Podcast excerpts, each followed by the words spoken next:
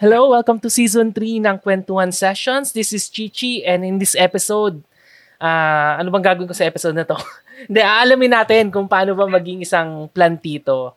Actually, nag-start ako sa plant uh, journey ko or pagiging plantito around siguro October last year. I forgot na kung anong month. Pero yung guest natin, siya yung isa sa mga tumulong talaga sa akin sa aking plant journey. So, siya yung nagbibigay ng mga advice sa akin. And kung sumasali kayo sa mga plant forum like mga, ano ba, philodendron or photos ba yon Pag tuwing mayroong nagpapa-plant ID, So, uh, itong guest natin ngayon, siya yung talagang nakikita kong parating nag ano eh, uh, nag nag-ID nga ng mga plants para siyang si ano ba, si Ernie Baron. Ay, teka, medyo age ko pala Ernie Baron. so, ano pala? Uh, Kuya Kim. so, Kuya Kim ng mga plants. Yan. So, uh, I would like to present to you yung guest natin, Mr. Plant Bay himself, Mr. RJ Barrientos. Hello, Hi, RJ. hello guys. Ayos naman. so, um, kamusta ang pagiging ano? Ano ba? Busy ka ba sa plants ngayon or or more on office work? Uh, more on office work ngayon na ano, parang growing season nila, napapansin ko lang na tumutubo sila pero um, hindi ko masyado um, tinutukan. Kaya nagugulat na lang ako sa growth nila. mm-hmm. Mga ilan na ba yung plants mo ngayon? Kasi before, like, ano ba yung unang kwento mo sa akin? 70 lang yata eh. Nasa ilan na ba siya ngayon? Siguro mga ganun pa din, 80 or something. Hindi ko kasi masyado tinatrack na yung numbers, yung plants ko. Mm. Um, meron din kasing mga ano, parang nadadagdag bawas. Kasi may mga plants tayo na namamatay, hindi yeah. natin maiiwasan yeah. na mamatay sila. Kaya um, nababawasan na yung numbers. Pero at the same time, parang um, nakikita ko, uy, may extra space. Ah, ma- makakabila ako ng bagong mm. plant.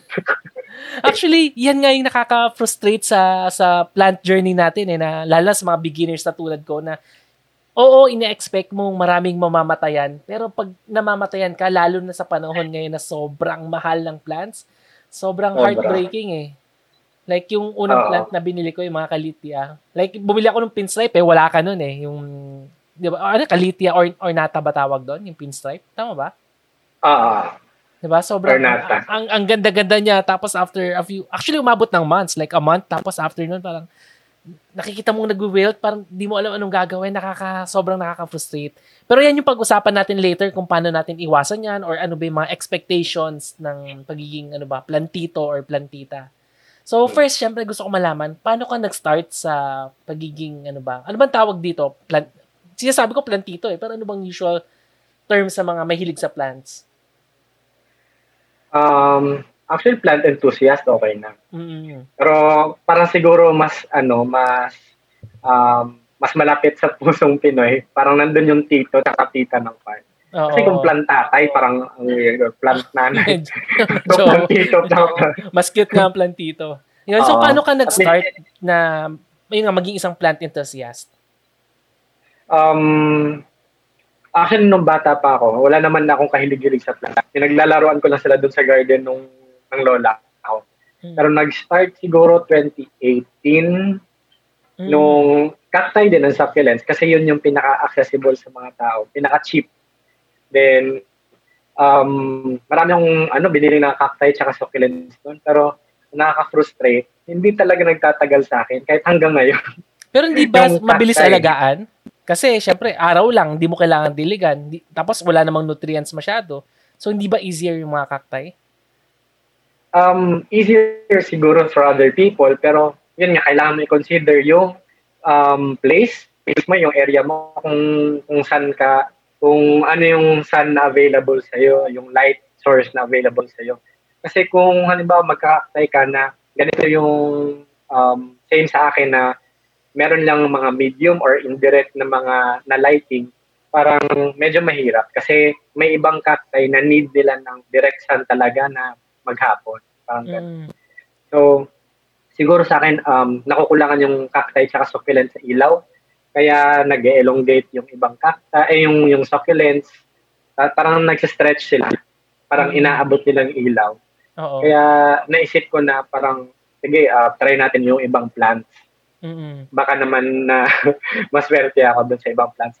And true enough, bumili ako dun sa isang pali, sa wet market dito malapit sa amin um, ng iilan ng mga, yung mga foliage na plants, yung Mm. may mga dahon-dahon. Um, Ano yung mga Nilagay ko sila dito. Hindi. Ang bilis alagaan, ano, no? In fairness. Dracena yun, Oh, Dracena. Dracena. Ano Parang yung Dracena? three- Fortune plant yun, di ba? Tama ba?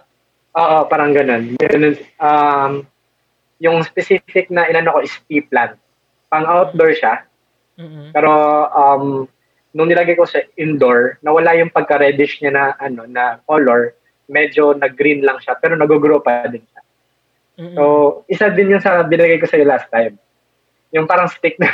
ah, oo. Kaso hindi na siya Oo. tumagal sa akin. yun, oo. Hindi siya nabuhay. Yun yung isa, Oo. isa yun sa mga first plants ko na Mm. ano, nagbigay sa akin ng hope na makakabuhay pala ako ng mga plants. Mm, and, and malaki na siya ngayon. Wala na. Wala na sa akin. hindi na rin nabuhay. Oo. Kasi nilagay ko siya sa labas, parang hindi na scale well. Kasi, Akala, akala ko pang outdoor siya. Oo, pero meron kasi yata mga process na parang from indoor to outdoor, tapos um, outdoor din gagawin mong indoor. Kasi hindi yun pwede na biglaan kasi um, sanay sila in this um, expo, eh, parang intensity ng light. Tapos Mm. biglang um, either lalakas or bababa. So parang nakukulangan sila or nasusobrahan sila. Kaya yung iba nasusumbog, yung iba nagsistretch. Parang ganun. Ah, kahit na sinabing outdoor plant yung isang plant, pag nilagay mo indoor, tas ilalabas mo Mm. ulit, hindi siya okay. Kasi parang, ano, parang nasya-shock, ganun siya. Actually, yung current na napapansin ko is, uh, pwede na example is yung rubber trees. Diba Oo. ginagawa siyang indoor plant? Yes, Pero yes. actually, it does better sa outdoors. Because puno naman kasi talaga siya. So, um, mas gusto niya yung mas uh, intense na lighting. Mm-mm. Pero hindi yun pwede gawin sa mga, halimbawa, sanay na sila sa indoor, tapos bigla mong ilalabas. Kasi nabalitaan mo, uy, okay pala na ilabas sila. So, masusunog talaga yung leaves nun. Dapat Oo. ah, gradual yung pag, paglabas mo sa kanya. Oo, yun actually yun ang nangyari dun sa rubber plant ko eh na indoor siya tapos eh, okay naman eh, pero nag-ano ko na baka better nga na outdoor kasi nakikita ko yung ibang leaf niya parang nagba-brown yung tips. Sabi ko hindi mas maganda Oo. yata kung outdoor. So nilagay ko siya sa bintana tapos after a day lahat ng leaves bumagsak ng ganun. parang nag nag-wilt. So sabi ko, akala ko ba Oo. outdoor to? So so hindi ko kasi alam na hindi porket nabasa ko sa internet na Google na outdoor to, automatic ilalagay ko siya sa outdoor. So, kailangan ko munang isipin kung saan siya sanay, no? Tama ba? mm Dapat So- sanayin mo muna siya talaga. Kasi um, actually isa din yan sa mga rules ng plant enthusiast or plant hobbyist na pag nakabili ka ng plant, um, huwag mo muna kaagad i-repot. Hayaan mo muna siya sa ano sa sa lugar niya para mag-acclimate, para masanay sa lugar niya. Saka mo siya istorbohin sa roots naman. Mm. Parang yun. Kaya yun yung naging ano. Pero ako kasi isa sa isa sa mga worry ko, kaya gusto ko mag-repot kaagad kasi feeling ko minsan yung lupa na binibigay sa akin, hindi siya tama. So may ganung worry Oo. ako eh. So, ire-repot ko ba o hindi? Considering na meron akong ganitong, ano, ah, i- parang kailangan i-consider yung, yung lupa na binigay sa akin. Pero actually, um, magdedepende pa din sa plant. Kasi um, personally, um, for alocasias, um, hindi ko alam, alam din ng mga ano, listeners mo. Pero yung al- alocasias, um, pag nalipat mo kasi siya ng lugar or pag nagalo yung roots, may tendency talaga na mag-drop yung leaves. Mm-mm. So, yung iba, pinupugot, pugutan na lang talaga yung, yung alocasia para total restart. Tapos, yung, kaya naisip ko na, pag nakabili ka ng alocasia, tapos may plano ka naman na i-repot siya, mas okay na i-repot mo siya ah, pag, pag dating mo ng bahay. Kasi at least one time, big time na lang yung Oo. pag-acclimate niya. Kasi magda-drop din naman siya ng leaf kasi na, naiba nga yung environment niya, di ba? Pero with other plants, generally naman, pwede, um, you can wait it out. Uh, hayaan mo muna siya sa sarili niyang soil kasi doon siya sanay. Kahit na medyo hindi ka confident. Then, pag ano, after a week siguro, doon mo na siya pwedeng i-repot kasi um, nakapag-acclimate na siya sa light. Mm. So, kung, I mean, kung susunod ko yung sinab- sinasabi mo, so parang naiisip ko na parang iba-ibang plants, iba-iba yung mga requirement na kailangan niya. So parang Oo. as a beginner, as a newbie, so parang nakakalito, ano bang plants ang bagay sa akin? Ano ba yung mga dapat kong gawin? So ano ba yung, kunyari, magsa-start ulit ako as a plant enthusiast. So ano yung dapat ko bang gawin? Ano yung mga, like, ah, ano ba yung una kong dapat i-consider? Anong plants ba dapat yung una kong unahin para hindi ako mamatayan kaagad? Siguro yung pinakauna mong i-consider is kung ano yung light talaga na mabibigay mo sa plants mo. Mm. Kasi um, hindi ka pwede mag ah, hindi mo mapipilit yung plant na mabuhay sa isang um, lugar na hindi naman niya kayang magtagal talaga. So halimbawa um, yung ano ba? Yung mga gusto talaga ng araw, um, let's say yung mga caladiums, um, mga colocaceas, um, pwede silang sa indirect light, eh, indirect, bright indirect light, pero mapapansin mo talaga na imbis na lalaki yung leaves nila, mas nag elongate yung stem or unti-unting mababawasan yung mga leaves until na magkakaroon na lang isang isang leaf or dalawang leaf para lang masustain niya yung kailangan niya na energy. Mm. So, um, sa akin naman, in my experience, um, may i- i- ilang caladium na nag-work sa akin. Pero isa sa mga hindi talaga nag-work is yung caladium white Christmas. Yung puti na dahon Mm. na may green. So, ewan ko lang, kung di- siguro depende sa light or sa, sa moisture. So, yung first natin i- i-consider, back tayo sa topic, na yung light talaga. So, kung an- ano yung mabibigay nyo na light. So, kung um, na, mananarrow down nyo na yon sa mga plants na pwede na available sa inyo. So, sa, sa second yun naman na i-consider is kung um, watering. Kung meron kasing iba na overwater, meron kasing iba din na underwater. Yung halimbawa, gusto ko na dilig ng dilig everyday or gusto ko ba na um, uh, one week, once a week lang, pwede na or hayaan ko lang siya dyan sa ano, tas mag, mag-grow pa din sa mga ganon. So, pag na-consider nyo yun, pwede nyo nang mag-move on kung ano yung soil mix na gagamitin nyo. Kasi kung anong klaseng water kayo, dap, dapat mag-complement din yung soil mix nyo. Kasi hindi kayo pwedeng gumamit ng heavy um, soil mix, yung masyadong nagre-retain ng tubig kung overwater kayo kasi malulunod yung plants nun. Mm. And hindi rin pwede na well-draining kung hindi naman kayo masyadong madilig sa mga plants kasi hindi ma mag mauuhaw yan, tas mag-wrinkle, ma- matutuyo, kaya mga matay. Mm. So, um, usually naman, um, usually sa mga mga beginner na plant enthusiast, mga ano sila, overwaterers, Oo. because uh, iilan ka lang kasi yung plants nila. So, marami silang time na i-google para sa plants na yon. Yes. So, Tsaka ano, gusto excited pa eh. Excited pa. So gusto ko Oo. tuwing umaga, didiligan ko talaga. uh, saka excited sila na may meron tumubo, 'di ba? Galing Yes, doon yes. sa plant. So, ang i-recommend ko for uh, beginners talaga are phil- philodendrons and syngoniums. Mm. Ah, yun yung personal ko na favorite ah, kasi yun, yun, yun din yung mga ilan sa mga nagtagal talaga sa akin. Pinakamatagal is yung philodendrons talaga.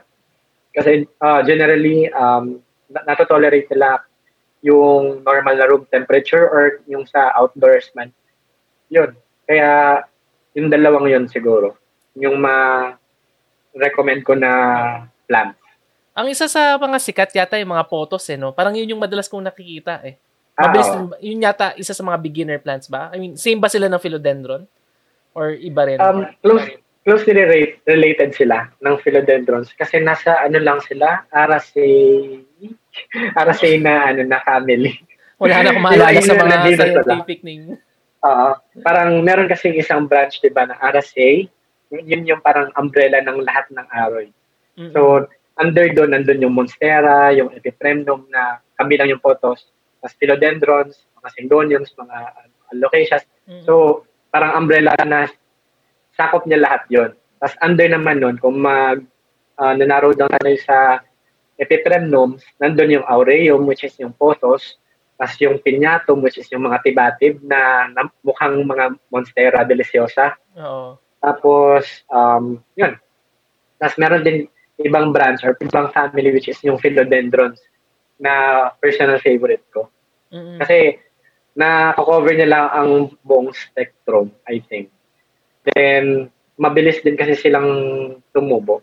Mm-mm. So, yun ba pala, philodendron. ano, ano yung sikat ngayon? Yung Monstera, hindi deliciosa, ang tawag doon, yung Swiss cheese? Adansoniae. Ah, Oh, Yun Adansonii, yun, yun, yun, right? Adan- Ano ba siya? Philo- Deliciosa yung under philodendron ba yun or iba pa rin?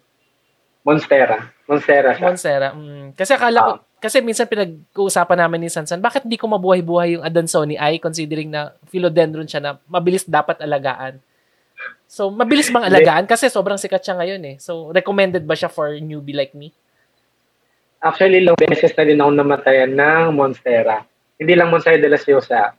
Um, yung Monstera, kalimutan ko ano Monstera yun before. Pero, um, generally, ay, ayaw kasi nila na masyadong moist or natatagalan sa sa moist na, na lupa. Kaya, ang ginawa ko sa isang, nung natanggap yung Monstera de la Siosa ko, dinamihan ko yung pum- pumice or yung pumice pala. Oo. pumice para para hindi mag-store masyado ng moisture. So, ngayon napapansin ko sa kanya yung roots din parang ah, lumalabas na kahit sa sa sa, sa taas. So, na, na yun, yun yun din yung ginawa ko sa ibang ibang mga monstera ko which is yung monstera SP Peru, as yung piñati partita ko which is ano, eh, malapit din mamatay. Ah, yun. yun yung ginawa ko na hindi masyado moist na soil. Yung Mm. well draining talaga. So, better na well-draining kaysa, tala- kaysa sa mamasa-masa, di ba? So, usually, Oo. dapat dagdagan ng maraming pumice, ganun. So, better ba Oo. na? Like half-half It's ba? either, meron kasi silang ano, um, pwede ka mag-soil mix with a lot of pumice or mga orchid bark, mga ganun kung meron ka. Tapos, pwede ka din actually mag-pure na um, coco chunk. Mm-mm. Tapos, uh, mabubuhay din sila doon. So, um, sila kasi yung tinatawag natin na semi or hem, hemi ba? Semi-epiphytic. Yung parang part part of their lives, nasa soil sila. Pero um, part din sa life nila, nasa tabi sila ng, or parang kumakapit sila sa puno, di ba? Para doon kumuha din ng moisture. So, Oo. part din ng, yung aerial roots nila, kumukuha din yun ng moisture. Mm. Pero Parang not orchids. the same as, oo, parang ganun din. Isa, aside sa, ano, um, tawag nito, kumakapit, kumukuha din yun ng moisture sa, sa, ano, sa puno, eh, sa bar- bark ng puno. Oo. Ah, so para siyang parasite, hindi ba? Like didikit siya sa puno, tapos kukuha siya ng moisture sa puno. So Hindi naman sa mismong puno. dating. Yung moisture lang na, di ba, halimbawa, umuulan, tapos merong nagde-drip sa, sa bark ng puno. Ah, So, yes. at least doon, nakukuha din niya yung moisture galing doon. Mm. So, beginner plant is Syngonium, Philodendron, tsaka Pothos, right? Tama ba? Ah, Tapos, yung medyo gitna, yung medyo, para sa, alam mo, yung mga beginner, pero medyo nasanay na ng konti, ano ba yung mga next level? Um, siguro alocasias. Ang allocations. Yan yung pag alam mo Oo. ng mga soil mix, tamang pagdilig, yun na. Oo. Ano yung mga Um, dapat, sorry? Ay, Sige, Ano go yan? ahead, go ahead. De, ano yung mga next level after ng mga pang newbie na plants? Kasi yung mga, yun nga, Monstera deliciosa, Monstera Adansonii, ay mga ano na ba yan? Parang mid-level na ba yung mga plants na yun? each ano naman each family ng ng plant meron naman din talagang pang intermediate or pang expert so sa philodendrons kasi generally lang mas marami talaga sa kanila yung pang beginner pero meron kasing philodendron na pang intermediate talaga or pang expert kasi um, medyo maarte gaya nung verrucosum mga melanocrysum Mm. um, actually yun yung pwede nating pag-usapan Oh, mamaya Na, nalilito na ako sa mga scientific Ah. names eh. Pero yung ano, yung meron kasing mga mga philodendrons din na hindi ka agad na um, a-adapt well. So, kailangan nila ng um, more humidity or kailangan nila ng specific na temp hindi ko alam kung sa temperature or sa yung sa yung ganun, temperature, humidity, mga uh, light ganun. So, um, generally lang sa kanila, mas marami lang talaga yung um, beginner friendly. Mm-hmm. Pero, yun. Kaya yun yung naisip ko na i-recommend. Oh. Ano yung mga dapat nating iwasan? Kasi ang daming magaganda ngayon eh, lalo pag nakikita ko sa Instagram, like ano yung sikat na sikat ngayon, yung ang tawag doon, yung parang ano lang siya, para siyang kamote. na may isang, ang tawag doon. Stefania.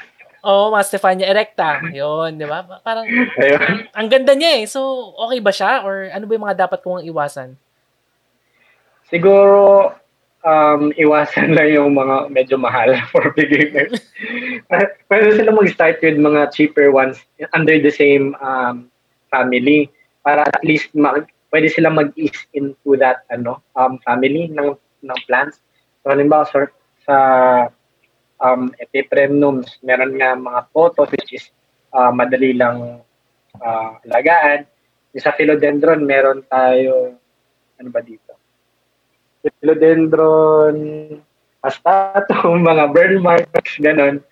Tapos, tsaka sila mag-move on sa mga uh, verrucosus, melano, tapos mga patrice, mga ganon, mga bigger, tsaka mas uh, demanding na mga plants. Mm-hmm. Kasi ako ngayon parang ano eh, sinusumpa ako na yung mga kalitya. na parang, ang ganda-ganda niya pero sobrang hirap na parang uh, ayaw, ayoko na. So, kaya ba? Kaya pa bang mag-alaga ng kalitya sa Pilipinas? Kasi pag nakikita ko sa internet, pag nagbabasa ako ng mga articles, lalo na sa States, sinasabi nila kailangan may mineral water, na kailangan may pebble pot, na mayroon kang humidifier sa gilid. Di ba si Anakay? Na, napapanood mo ba yon Yung plant channel niya. Ay, Anakay. Unclutz. Unclutz pala. Ay, hindi. Hindi ko masyado oh, na Kasi madami siyang plants, tapos meron siyang sobrang laking humidifier na para dun sa mga plants. Sabi ko, kailangan ko bang gumastos ng ganun para sa kalitia? Ang ganda-ganda niya. Pero, okay ba?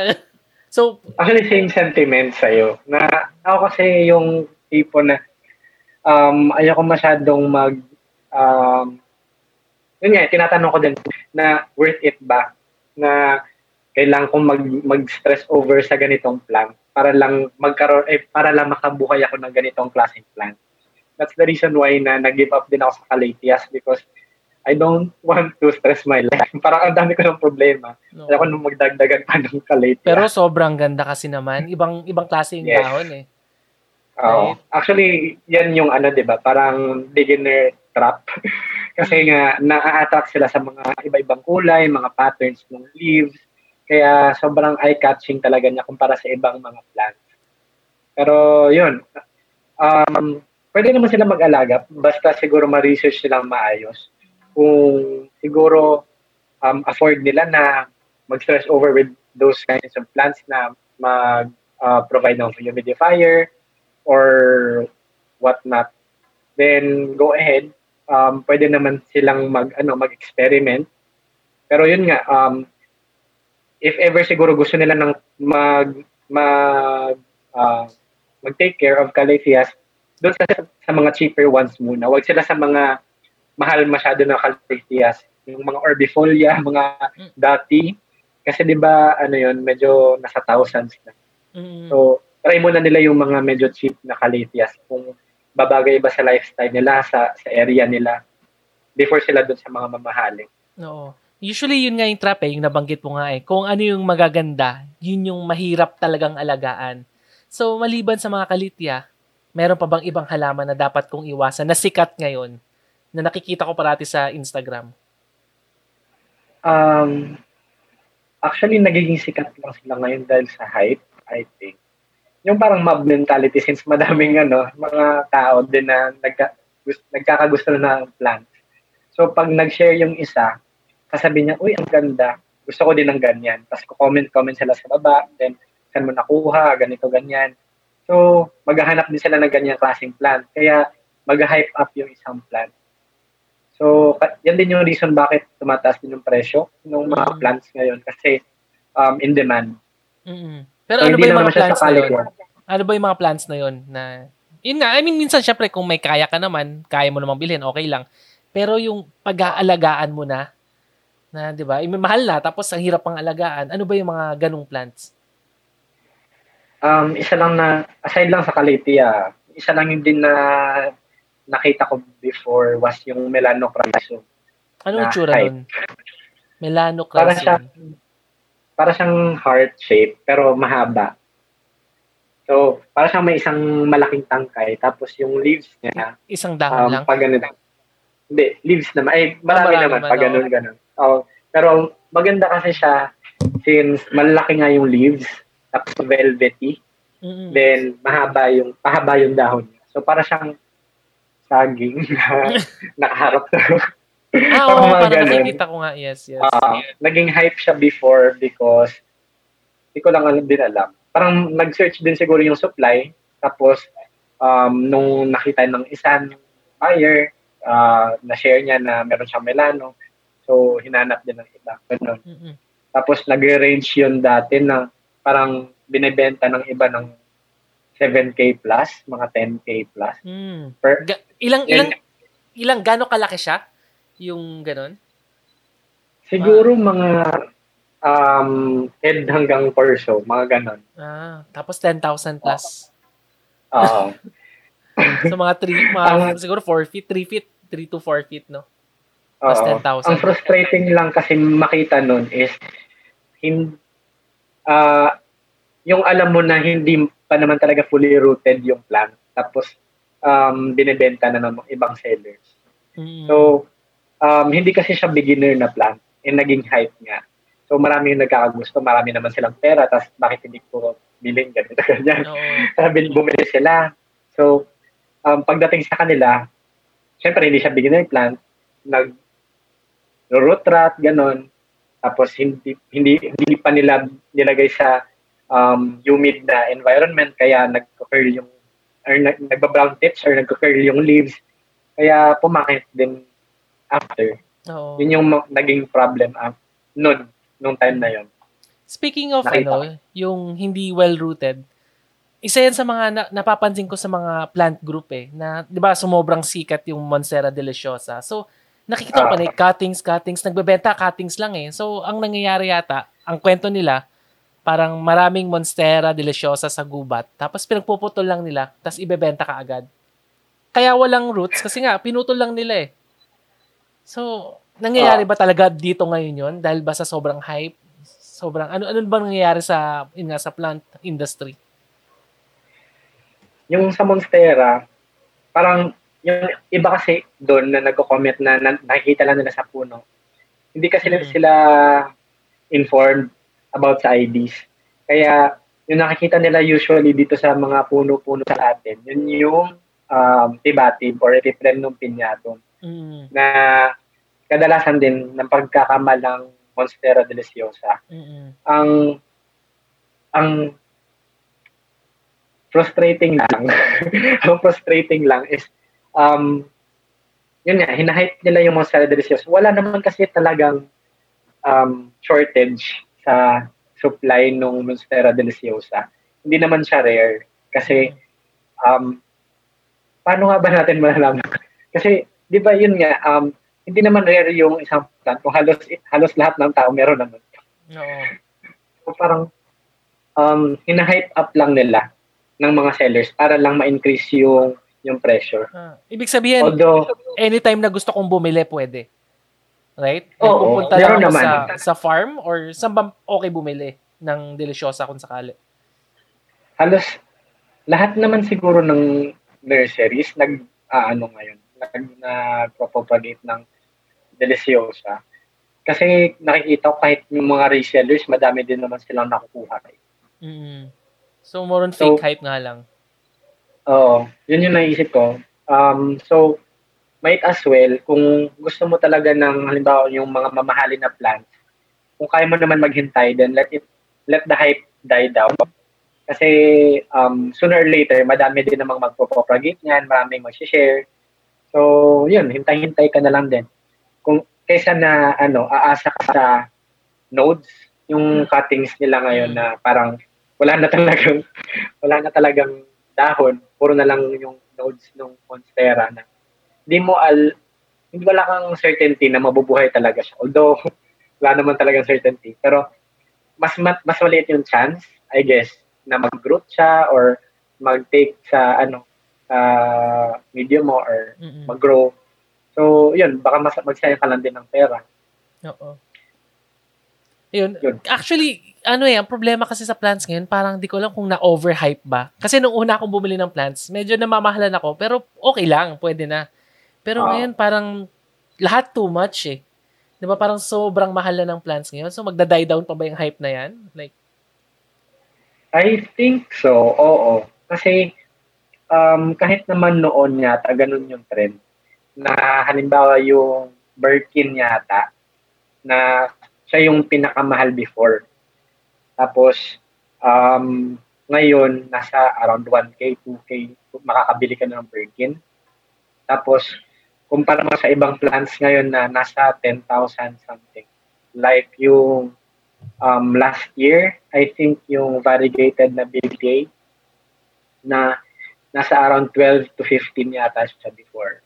Oh, tapos ngayon mas tumaas yung presyo niya kasi limited niya lang din yung supply. Mm-hmm. Yung mga ganun. Pero, so, ma- masasabi ko, um, yung before, ay yung um, before yung magsa-start, nagsa-start pa lang yung pandemic, um, masasabi ko na parang demand tsaka supply talaga yun na parang na, na, na-hype yung mga tao gusto nila ng plants kaya naubusan yung supply.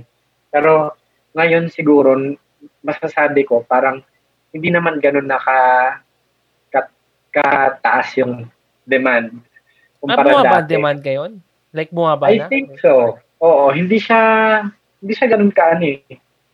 Although marami kang nagpa-plans pero hindi hindi yung tipong yung mga miners sa group na parang pag-check mo pa lang pag-refresh at tapos na parang 100 na kagad yung comment ng mine pag-refresh mo. Tapos ngayon siguro parang mga 10 na lang mga ganun. Hindi na mm. sila ganun ka at at makabili ka agad. Kasi parang na, na nakikita din siguro nila na ah, makakuha pa ako na mas mura nito. Mm-hmm. Actually, da, ngayon nga eh, uh, karamihan sa mga friends ko, syempre nag, nagkaroon ng COVID, maraming nawala ng work. Isa sa mga uh, business na ginawa talaga nila yung pagbebenta ng plants. Tapos pag nakita ko yung presyuhan, medyo maganda-ganda yung presyo, like 2,500, 3,000. So, okay bang bumili sa Instagram or dumiretso na lang ako sa farm? best talaga pag farm. Kasi yun yung parang best best for the plot. Pero malaki ba diferensya? Like, sulit yung pagpunta ron considering na ang mamahal nga sa Instagram? Siguro kung ganito, kung yung nasa Instagram kasi parang um, nag-assemble na sila nun. Parang in, ine-expect mo dapat na nasa pot na, okay na yung medium, tapos for display na kaagad. Mm-hmm. Pero pag ano kasi, kung gusto mo talaga na, kung habis ka or parang um, enthusiast na gusto mo lang talaga mag-collect, wala ka namang, um, wala ka namang masyadong paki doon sa pot kung gaano, ka, gaano siya kaganda. Mm-hmm. So, pwede ka dumiretso na sa, sa nurseries mm-hmm. para makakuha, makapili ka ng quality talaga, ganun. Isa din pala yon sa ano sa sa Instagram na sellers na sala na kasi nila doon yung um, plants na high quality. Kasi ayaw din naman nilang magbenta ng something na um, makakasira din sa brand nila. So, yeah. yun din yung isa, isa ko na nakikita sa mga um, friends ko na nag, nag, nagbebenta ng plants. Although, pag halimbawa, um, yung sa Instagram, meron naman kasi iba doon na nagbebenta like um, collector lang siya. Hindi naman siya yung tipong seller na account. Parang ma iintindihan mo yung price niya kasi um, collector's item yun. Hindi siya yung tipong usual mo nakikita. Mm. So, kaya ganun yung presyo niya. All, kahit, kahit na medyo pangit yung pot or kahit plastic pot pa yan or kahit ano na pot, parang itit kukunin mo kasi collector's items siya. Oo. So, yun lang yung nakikita ko na worth bilhin sa Instagram. Yung it's either well, ano na, well assembled or yung collector's item. Oo. Um, maganda din pumunta ng nurseries kung mayroon kang plano na bumili ng marami. Kasi, um, siyempre, makakapili ka doon and um, yung quality nga, and yun, parang madami kang options. Hindi lang, hindi ka ma-restrain dun sa kung ano lang yung available sa reseller na mga items. So yung mga mga rare na plants, marami rin yun sa nursery. Or Meron sila, oo. o, ah, hindi sila mga basic lang kasi minsan isip ko pag nurseries like panay golden photos, marami lang silang golden photos yung ganun. So lahat ng pat, yung mga rare doon din talaga or more on sa Instagram yung mga rare din.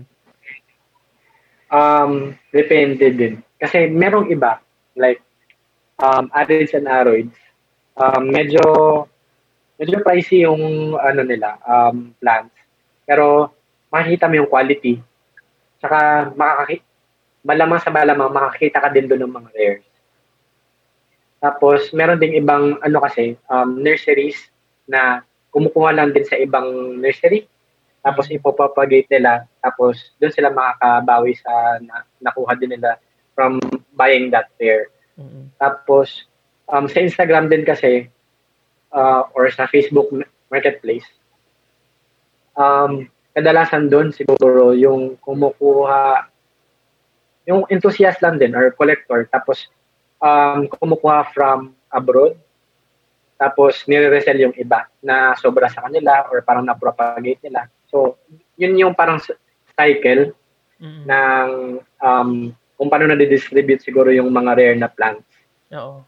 Speaking of rare and expen- expensive plants, yung, di ba, parang last last two weeks ba or last month, yung sumikat Ah. sa Instagram, yung mga post ni la Jinky Pacquiao, ni, Oh, anong name nito, yung reporter, yung mga sobrang lalaking Gretchen. plants. Oo, Gretchen Fulido, di ba? So, yung Ah. mga ganong plants ba, nakikita ko rin ba yan sa mga nurseries? oo. Ganong kalalaki? Meron yun, for sure. Um, siguro ngayon, hindi ko sure kung meron silang ganun na available. Pero sa sa Manila, sa sa, sa Manila, Metro Manila area at saka sa, kalapit. Kasi medyo nag-uunahan yung mga tao sa pag pagkuha ng ganun na mga items. Pero for sure, meron dun sa ibang mga lugar like sa Visayas or sa Mindanao. Ang problem lang kasi lang natin ngayon is regarding sa shipping or sa transportation. Kaya hindi na nag sa eh, na susupport or distribute yung plant supply. Mm-mm. Kasi even from before, um, mas kumukuha ko dun sa ano, sa supplier ko from Davao because meron silang mga plants na cheap na ah, hindi ko din masyado ma makuha dito sa ano sa atin. Or kung meron man sa atin, medyo may patong na or med, ma, medyo pricey na. Mm. Yun nga yung nakikita ko sa Facebook eh, na pinadala from siguro Visayas, tapos pagdating dito, lanta na. Ah, like mga 10 days daw na stock sa LBC. Oo, yun, yun, yun din yung, yung, yung risk ngayon na um, magpapadala from Vis- Visayas or Mindanao kasi may mga plants or mga sellers na hindi pa din ganun ka marunong sa kung paano yung tamang pag-package para mag-last yung plant or even yung plant mismo hindi talaga mag-survive ng ganun kahaba na na biyahe. Mm. Yung plants nila, Jinky at ni Gretchen Pulido, yung mga ganong kalalaki, usually ang worry kasi, sabi nila, hindi daw nakukuha yun sa mga nurseries eh. More on sa forest nakukuha. So, gaano kaya katotoo yun? Sa tingin mo ba, mga pinoach ba na, ano yan, na plants or binili lang din nila sa nurseries? Um, di ko rin sure actually. Pero ang masasabi ko is marami naman siya sa nurseries. Anong tawag dun sa plants na yun? Anong tawag dun sa mga malalaking plant na yun? Alocasia macrorhiza or badyang yung tawag nila sa ano sabi. Sa. Visayas. Alocasia, sorry, alocasia, Macrorhiza. macrorida. Okay, alocasia macrorida. Tama? Tama ba? Macrorhiza. I-google ko na lang. Macrorhiza. macrorhiza. Okay. Ah, Pero mga magkano siya? um, meron kang mabibili na maliliit. Ganun, Um, ganun lang kalalaki. sure. Lagpas tao yung kanya eh. Di ba? Kay- Ah, yung ganun kalalaki, thousands talaga yun. Like Mag-expect 20, ka. 40, ganun. Siguro, oo, possible. Pero um, kung pre-COVID price siguro, nasa ano lang din yun. Nasa 1K, 2K something. Ang ganun kalaki. Kung 1K, pre-COVID. 2K lang. Oo, kung pre-COVID na price. Ngayon, alam ko, Kasi mura lang talaga siya noon. Oo. Hindi naman, hindi siya 20 pinapansin noon. Oo. Yung mga kay Gretchen Pulido ng mga, eh, Gretchen Pulido ng mga ano. Oo. Parang, parang grabe. Parang ang sarap magkaroon ng ganun sa bahay. Pero mabilis sa Masarap, alagaan. Pero bawal sa, Ano bawal? bawal sa ano yun, sa mga kids or sa pets. Kasi Ah. Makati, Makati yung ano nila, stems. Mm-mm. May part doon na medyo um, itchy daw pag Oo. nahawakan. Total, nabanggit mo nga yung mga poisonous, poisonous ba tawag dyan? Or ano ba? Nakaka-allergy na Ah. plants? may mga may mga plants ba na sikat na na yun nga, na iwasan as much as possible because of yun nga, ma- makate or poisonous. Wala namang ganong plants eh, no? Actually, meron. Karamihan nga actually sa plants. May some sort of poison or parang defense mechanism kasi nila yon. Kung um, halimbawa sa cats, meron silang claws. sa, Oo. ano, sa plants naman, it's either mad- mabilis silang dumami or meron silang tinik or meron silang mga um, poison or yun, mga ganun na mga klaseng defense mechanisms para lang ma-save nila yung ah, sarili nila, di ba? Mm. Like, ano ba yung mga ganon? Yung rubber tree? Rubber tree, ganon din, di ba? Ah, ano, ano ba yung mga ano? Snake plant? Ganon, hindi naman safe naman ba yung mga yun? Yun yung mga sikat eh, di ba? Snake plant is also poisonous actually. sa cats. Teka, teka, medyo, na, medyo nalilito ako ah. Kasi sabi nila, yung plants, maganda for the air, for, alam mo yun, mapupurify yung air. Tapos ngayon may poisonous. So, ano, ano ba talaga? Um, yung iba naman kasi yung sa purifying na ano, na na part. Kasi um binasa nila yun sa NASA something na research regarding sa pag-purify best air purifying plants daw. Mm-mm. Pero hindi naman kasi ako masyado sold sa um, idea na yun kasi yung research ng NASA is un- under an enclosed na environment or parang pang lab talaga or parang meron kang specific na space na tinest para sa plant na yan. Tapos hindi naman kagaya sa bahay na palabas-labas yung hangin or parang um, labas pa ayun nga, Oo. palabas-pasok yung hangin tapos lagi namang may gumagalaw. So I think yung air purifying um sobrang minimal ng percentage ng Oo. na contribute ng plant nun. Siguro kung maglalagay ka ng 101,000 plants sa, sa ano mo, sa kwarto mo, napupurify doon. Oo, kailangan yata punong-puno eh, no? Para mag-work siya. So, Oo. bullshit yung ano, bullshit yung pang air purify, eh, pang purify ng air. Tama ba? So, more on, Para sa akin, no? no, kasi yun yung ginagawang reason eh. Oh, kailangan ko bumili ng plants para ma-purify yung air sa bahay. Di ba yun yung excuse ng iba eh. Pero in reality, gusto ko ng plants kasi maganda sa Instagram. Maganda sa maganda sa Instagram, maganda, maganda sa mata, tapos nakaka-relax. Yan. Kasi yun ang sinasabi naman ng iba eh, na parang ah, ano ba yan? Panay plants, payabangan lang naman yan. Parang nag, alam mo yun, parang alahas na kailangan. Meron ako mga mamahaling plants. So, ganun ba yung nangyayari sa mga ano ngayon, mga plant enthusiast? Yung iba, actually, parang yun din yung nakaka, nakakainis minsan na makita na, ah, ito, um, yung itong plant ko pala to, nagaling to sa ano, sa Thailand. itong Mm. plant ko na to galing pala sa UK. parang paano na rare yung plant nila, kung saan saan nila binili. Which is hindi naman yun yung point. Parang kung maganda siya, maganda siya. Kung pangit siya, pangit siya. Mm. so kung kahit saan mo man yan binili, pag hindi mo na-maintain naman yung kagandahan niya, so wala pa rin sense. Nagsayang ka lang din ng pera. So I Yes. think kung kaya kaya mo naman bilhin, edi bilhin mo. Oo. Tapos kung napapasaya ka pa rin naman ng mga plants na normal, yung parang lagi naman na, nasa market. So, yun, stick ka na lang muna doon. Tapos Oo. eventually magkakaroon pa rin naman ng ano, ng chance to buy those kinds of plants na medyo hard to access. Pero in fairness ah, ah, yung pag-aalaga ng plants, oh, syempre party, gusto mo magyabang ng konti eh. Konti lang naman. Pero iba rin talaga yung ano eh, may plants ka sa bahay, parang nag-iiba yung ambience, parang mas nagiging ano ba, warm, mas parang may buhay. Parang iba yung yung feeling ng may Oo. plants eh. Tsaka ako, isa sa mga gusto ko sa plants, yung, alam mo yun, yung magpo-propagate ako. Kaya nga masaya na ako sa mga golden photos eh. Basic plant siya, pero masaya ako kasi ikakat ko, tapos ilalagay ko sa water, tapos after a few, wala pang month eh, na alam mo may roots na, oh. pwede ko na iripat. So, ang bilis dumami and ang bilis lumaki. So, yun yung parang kasayahan na nag-aalaga ka ng plants. 'Di ba? I mean, siguro kung pwede ka magyabang ng konti, okay lang. Pero uh, for me sulit magka-plants. Pero wag na nga tama yung nabanggit mo, eh, wag lang yung sobrang mahal. Baka too much. Oh. Pero pag may pera ka, eh, problema mo na yun. Mayaman ka hindi naman. Mo naman kasi, oh. Hindi mo kasi masusustain yung hobby mo. Sa, eh, parang eventually parang mababurn out ka. Oh, sa pag sobrang dami rin. Ano ba yan? Yes. Oh, pag sobrang dami, po Kaya, mahirap. Yes. Oh, ma- maubusan ka din ng space eventually. So, kailangan mo mag-cut down. So, yun. so, any message para sa mga bagong plant enthusiast? Um, siguro ano, be patient lang with your uh, with your plants. Kasi that's what this hobby is all about. It's about patience. Tapos, um, eventually, um, marireward yung patience mo through um, bigger leaves siguro or more propagations.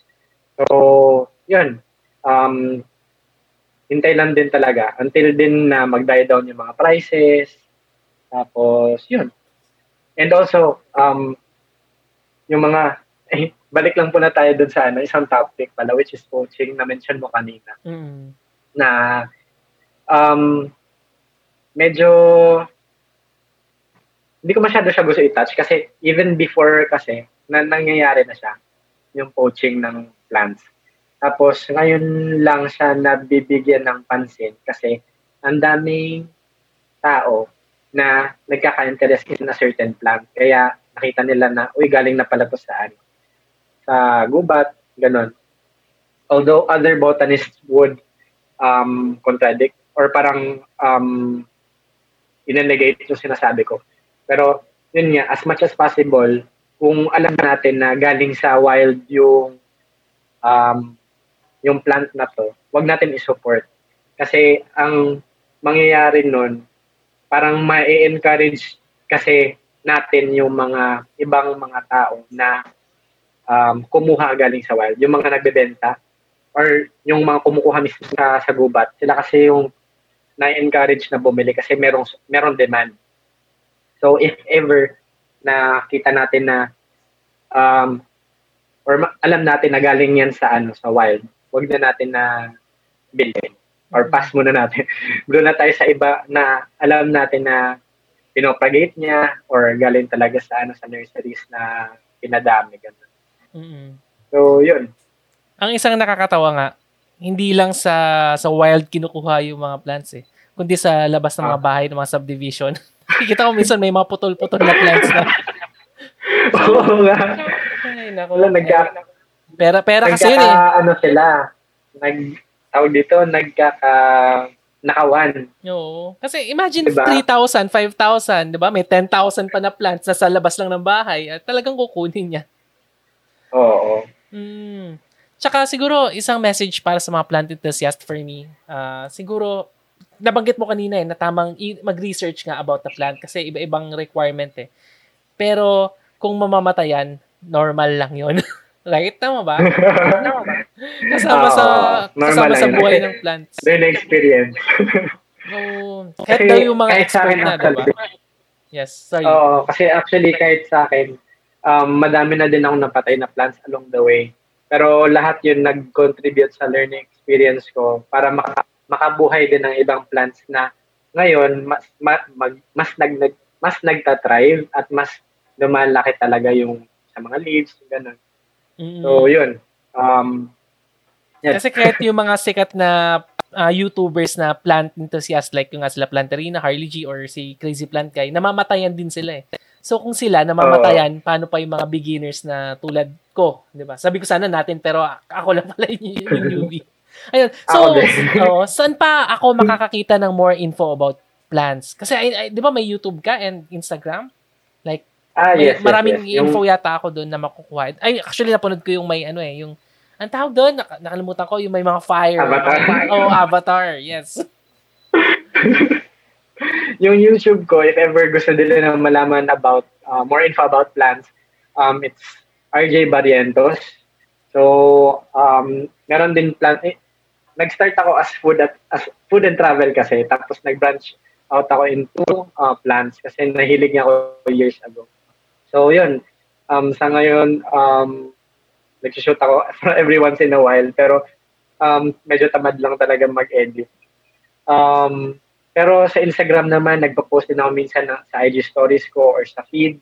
Um, dalawang accounts or dalawang handles ko which are um, RJ Barrientos with a zero.